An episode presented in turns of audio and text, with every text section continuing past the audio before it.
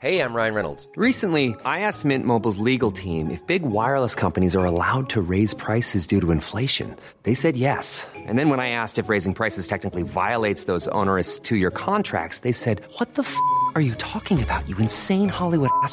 So to recap, we're cutting the price of Mint Unlimited from $30 a month to just $15 a month. Give it a try at mintmobile.com slash switch. $45 upfront for three months plus taxes and fees. Promo rate for new customers for limited time. Unlimited more than 40 gigabytes per month. Slows. Full terms at mintmobile.com.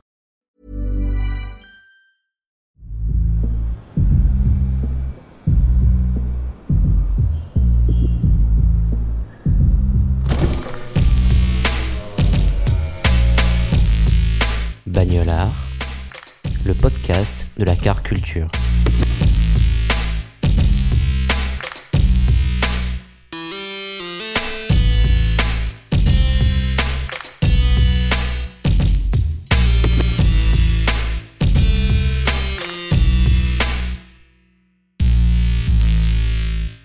Alors du coup, on est Igo Studio, euh, studio de photographie. On a Steven Mazzola et Colline Munier, respectivement photographes et set designers. On fait de la photo depuis 5 ans et on s'est spécialisé dans la nature morte, d'où le set design.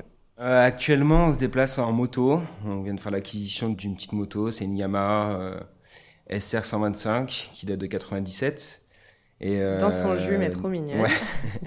Et avant ça, à Marseille, on utilisait beaucoup les Twizy à deux places, qui sont assez marrantes. Et du coup, euh, ça nous permettait en fait au final de pouvoir euh, se déplacer dans la ville euh, un peu comme on le souhaitait et assez facilement aussi. Enfin, ce qui était intéressant dans la Twizy, c'était quand même le fait que ça soit bien ouvert et ce truc un peu karting, que ça soit électrique, donc sans bruit. Franchement, on a quand même, on a quand même bien rigolé dans la Twizy en, en la prenant, avec ces portes papillons qui sont quand même assez marrantes, donc et l'utilisation est assez cool.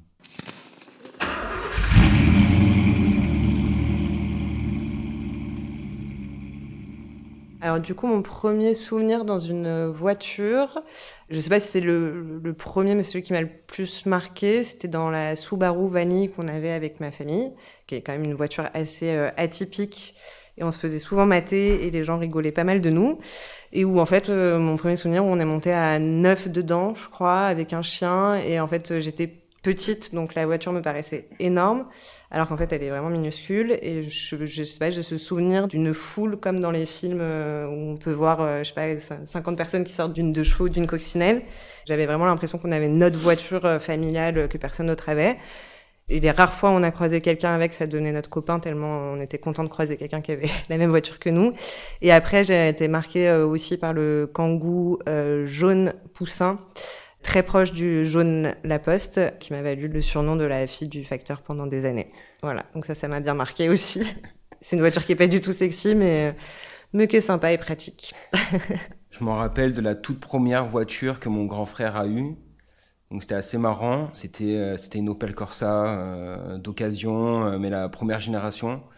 On est allé la chercher sur le bord d'une autoroute. Euh, C'était le souvenir euh, d'être euh, tous les trois entre frères dans une voiture avec le premier qui a son permis euh, à 18 ans et ce sentiment un peu de liberté que lui éprouvait et qui se voyait en fait au final sur son visage et même, euh, même pour notre grand frère et puis pour moi on était vraiment euh, comme des fous dans cette, euh, dans cette Opel Corsa.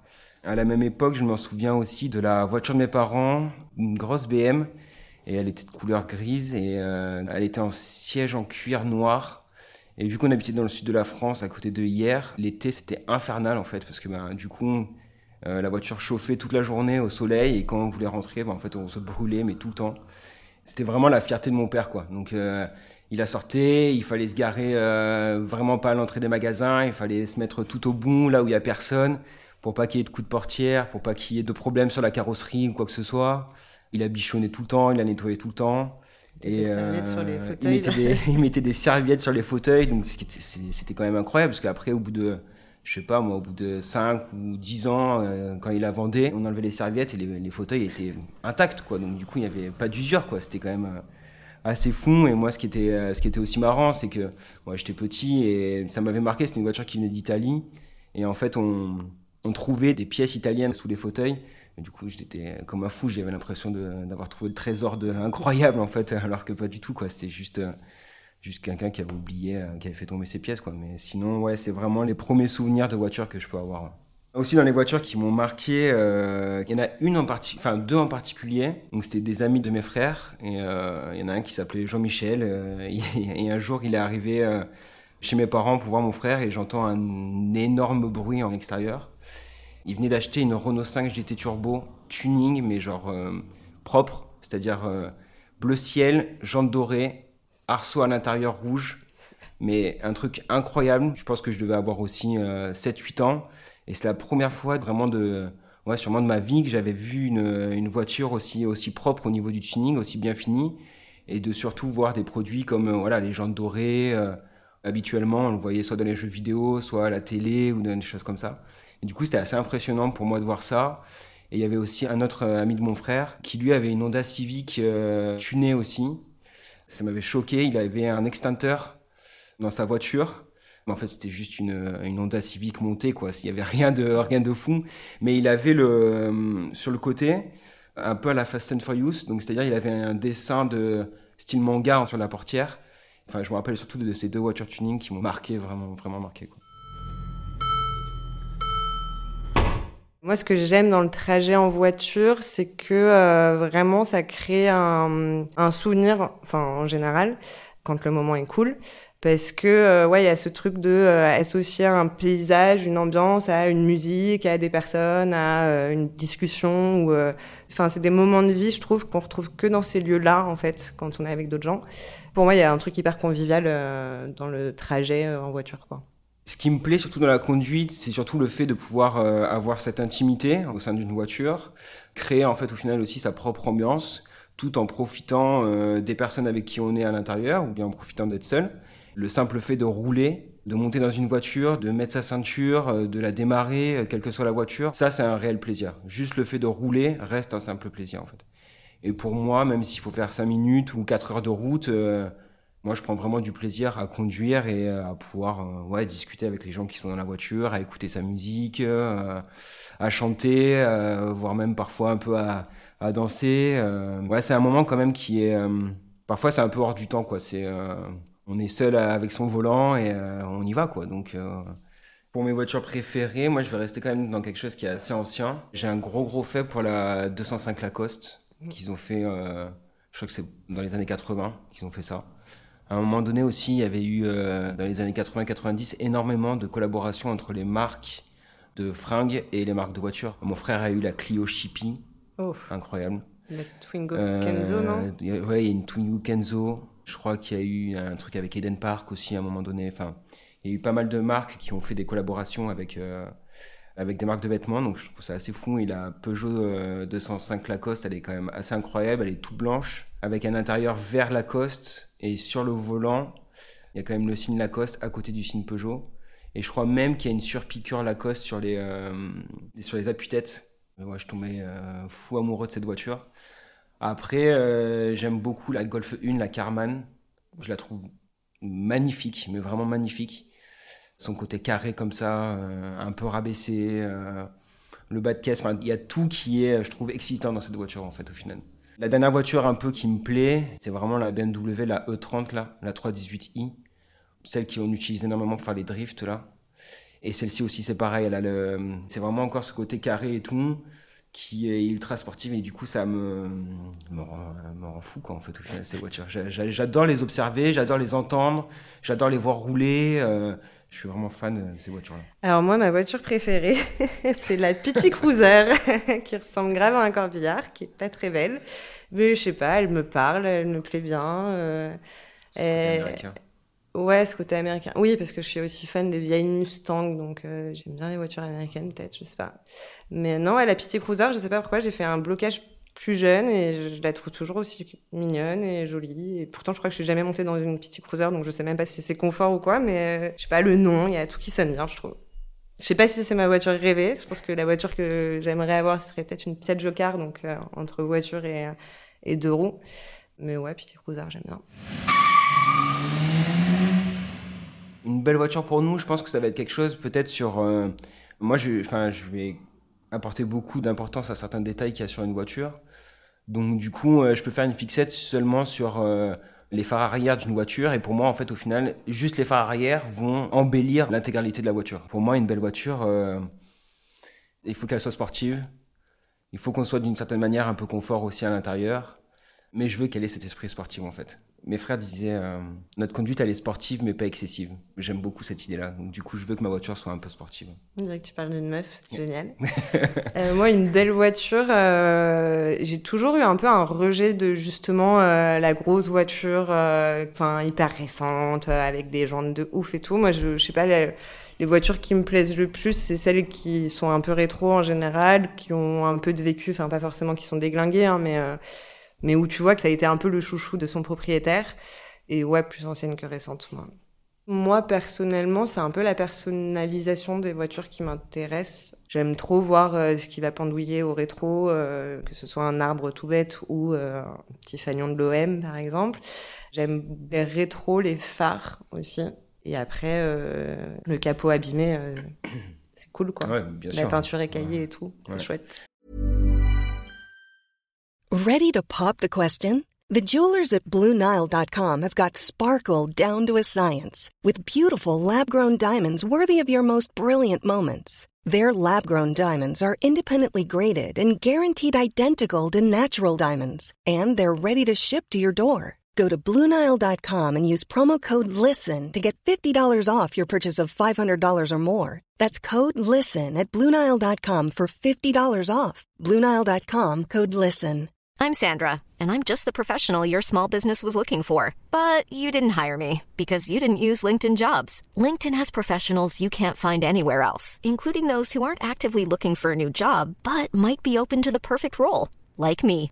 In a given month, over 70% of LinkedIn users don't visit other leading job sites. So if you're not looking on LinkedIn, you'll miss out on great candidates like Sandra. Start hiring professionals like a professional. Post your free job on linkedin.com/people today. Après, je pense que dans une voiture, il y a quand même énormément de détails à photographier. On peut s'intéresser par exemple euh, aux bouchons de valve qu'il peut y avoir sur les nouvelles voitures ou sur les anciennes. Ça peut être le, phare anti-brouillard, ça peut être la calandre. Enfin, il y a tellement de choses qui est exploitable sur une voiture. En fait, on peut euh, photographier euh, des tonnes et des tonnes de voitures, des tonnes et des tonnes de calandres ou de phares, par exemple. On aura un éventail, en fait, au final, de produits et de photos. C'est ça qui nous intéresse aussi dans notre photographie, c'est de parfois travailler euh, sur certains types de phares ou euh, sur certains éléments comme le fanion qui pend au, au rétroviseur intérieur. euh, le côté intimiste qu'il peut y avoir dans une voiture. On peut essayer de deviner plus ou moins euh, le type de personnalité du conducteur au travers des euh, éléments qu'il peut laisser dans sa voiture ou de sa déco intérieure ou autre. C'est ça qui nous intéresse aussi, c'est ce côté un peu voyeurisme euh, au travers le pare-brise ou les vitres de la voiture. Quoi. Ouais, et puis euh, voyeurisme, clairement, ça se... on a vécu des situations où on prenait justement en photo euh, un pare-brise, un, un rétro ou quoi que ce soit, et en fait, t'as comme par hasard le proprio qui est juste à côté et qui dit ah mais pourquoi vous prenez en photo ma voiture et tout? Et on est là bah non c'est juste euh, parce qu'on aime ça on montre des exemples et tout. Et moi ça m'est déjà arrivé de devoir supprimer les photos parce qu'on voyait je sais pas les chaussures du, du gamin et que le mec voulait pas qu'on prenne en photo les chaussures de son gamin alors que enfin il y avait rien qui pouvait dire aux autres que c'était sa voiture. Mais en fait ouais c'est là où on se rend compte que c'est hyper personnel et que en fait ouais l'intérieur d'une voiture de quelqu'un c'est comme l'intérieur de chez lui et euh, C'est vrai que l'objet en lui-même de la voiture est assez. euh, c'est un puits un peu euh, sans fond euh, d'inspiration et de matière à photographier, quoi. Donc. Ouais, euh, c'est pas un détail que je pense qu'on aime en particulier, c'est plus euh, en fonction de la voiture, il y a un truc qui nous parle ou qui se dégage d'elle, quoi. Donc ce sera jamais forcément le même. J'ai plein de shootings en tête où juste je calais un truc sur des essuie-glaces. Après, ça fonctionne ou ça fonctionne pas, mais ouais, c'est un terrain de jeu qui est infini, notamment aussi par les matériaux qui peuvent être utilisés dans les voitures où euh, bah, ça fait des fonds euh, gratos. Enfin, non, c'est c'est un terrain de jeu euh, génial. Ce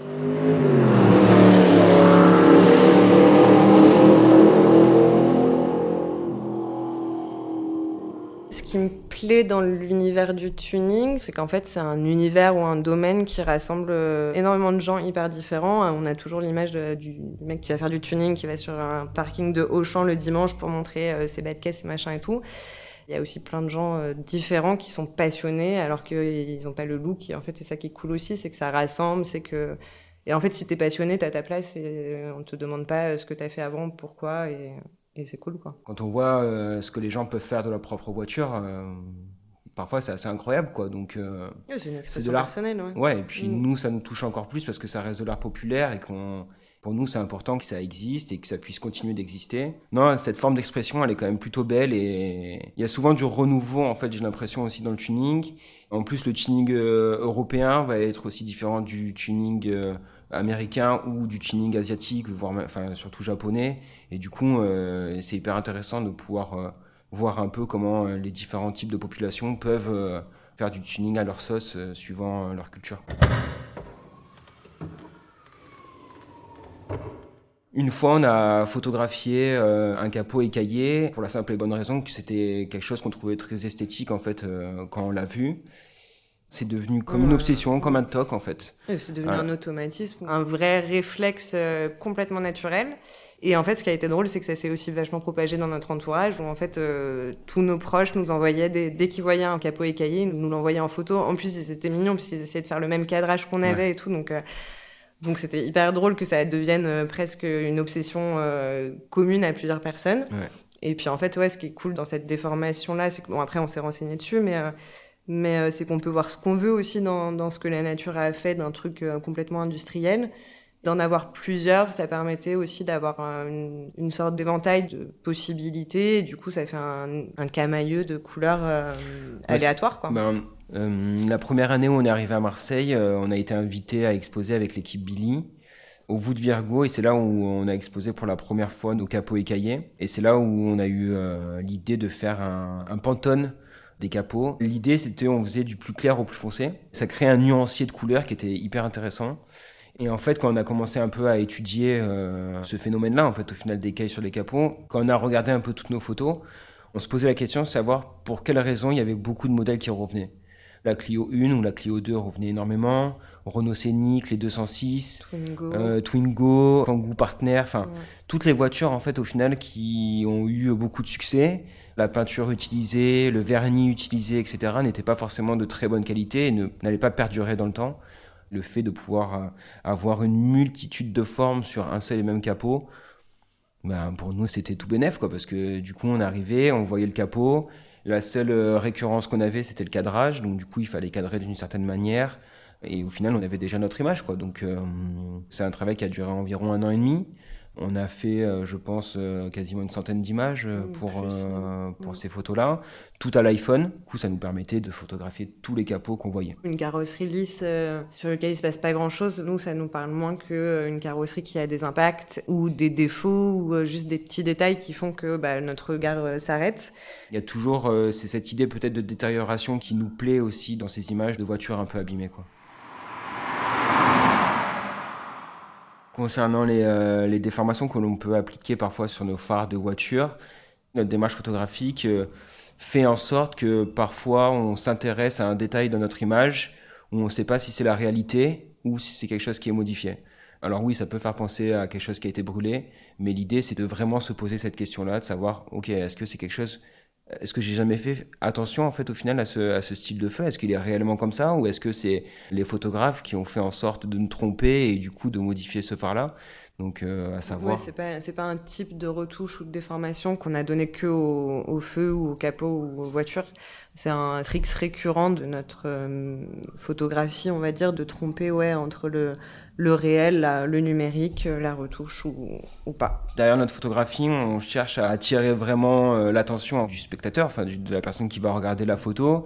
Et il faut qu'il passe pas mal de temps sur l'image, parfois pour comprendre et savoir si c'est la réalité ou non. Et c'est ça qui nous intéresse dans notre photographie.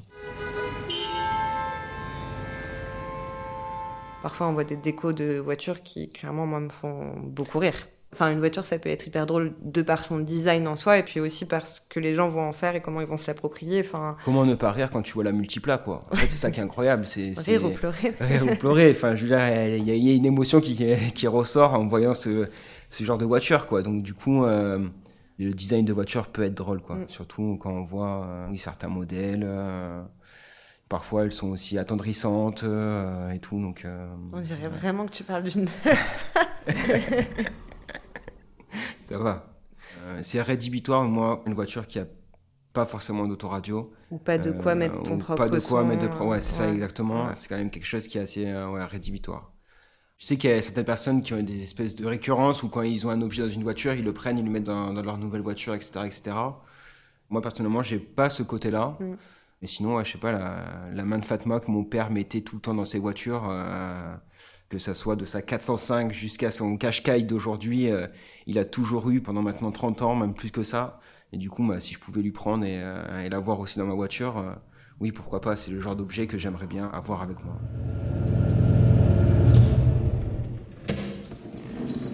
Un de mes meilleurs souvenirs, c'est aussi tous les moments où quand tu viens d'avoir le permis, vers 18-19 ans, et où tu fais des soirées parking.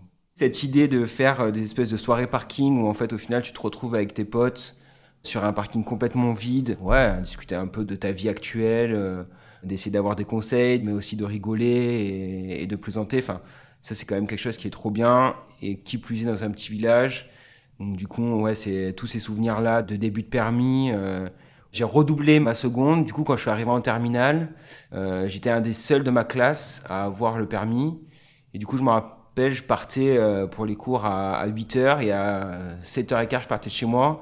Et en fait, au final, je faisais quatre arrêts sur le trajet parce que du coup, j'allais chercher tous mes potes et on, on montait tous ensemble, euh, on montait tous ensemble dans la voiture pour aller euh, pour aller au lycée. Et en fait, au final, c'est des, des souvenirs qui sont hyper positifs et euh, Alors pour le coup, ouais, des très bons souvenirs que j'ai en voiture, j'en ai peut-être pas un en particulier, mais c'est quand il fait super moche dehors, que t'as du bon son, que t'es avec des bonnes personnes. Enfin, je me souviens notamment de quand on était parti au Canada et où on s'était tapé une tempête de neige euh, complètement folle, même euh, un poil flippante, mais où au final, euh, je m'en souviendrai toujours parce que c'est, enfin, on s'est grave marré, on avait du bon son, c'était une ambiance hyper particulière que pareil, tu ressens pas ailleurs que dans une voiture quand tu roules.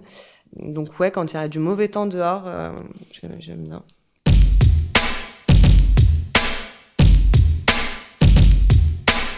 Vous avez aimé cet épisode? Avant que les invités vous livrent leur définition du mot bagnolard, rendez-vous sur le lien dans la description pour faire un don au podcast. De cette manière, vous soutenez financièrement Bagnolard et contribuez à la production de nouveaux épisodes de qualité. Vous pouvez aussi vous abonner au podcast, le suivre sur les réseaux sociaux ou même laisser un avis positif sur Apple Podcast afin de faire connaître Bagnolard. Merci.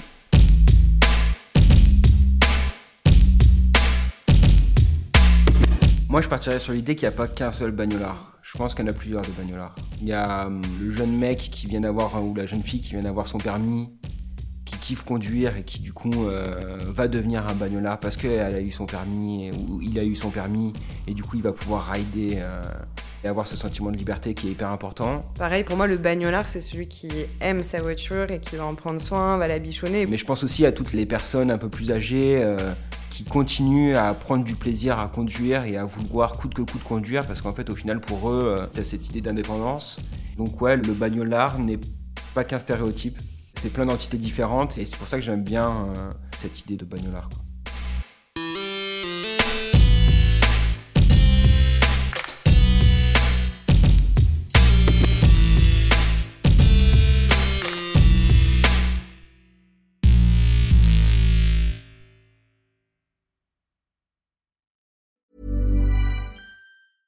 Hey, it's Paige DeSorbo from Giggly Squad. High quality fashion without the price tag. Say hello to Quince. I'm snagging high-end essentials like cozy cashmere sweaters, sleek leather jackets, fine jewelry, and so much more. With Quince being 50 to 80% less than similar brands. And they partner with factories that prioritize safe, ethical, and responsible manufacturing. I love that. Luxury quality within reach. Go to quince.com slash style to get free shipping and 365 day returns on your next order. Quince.com slash style.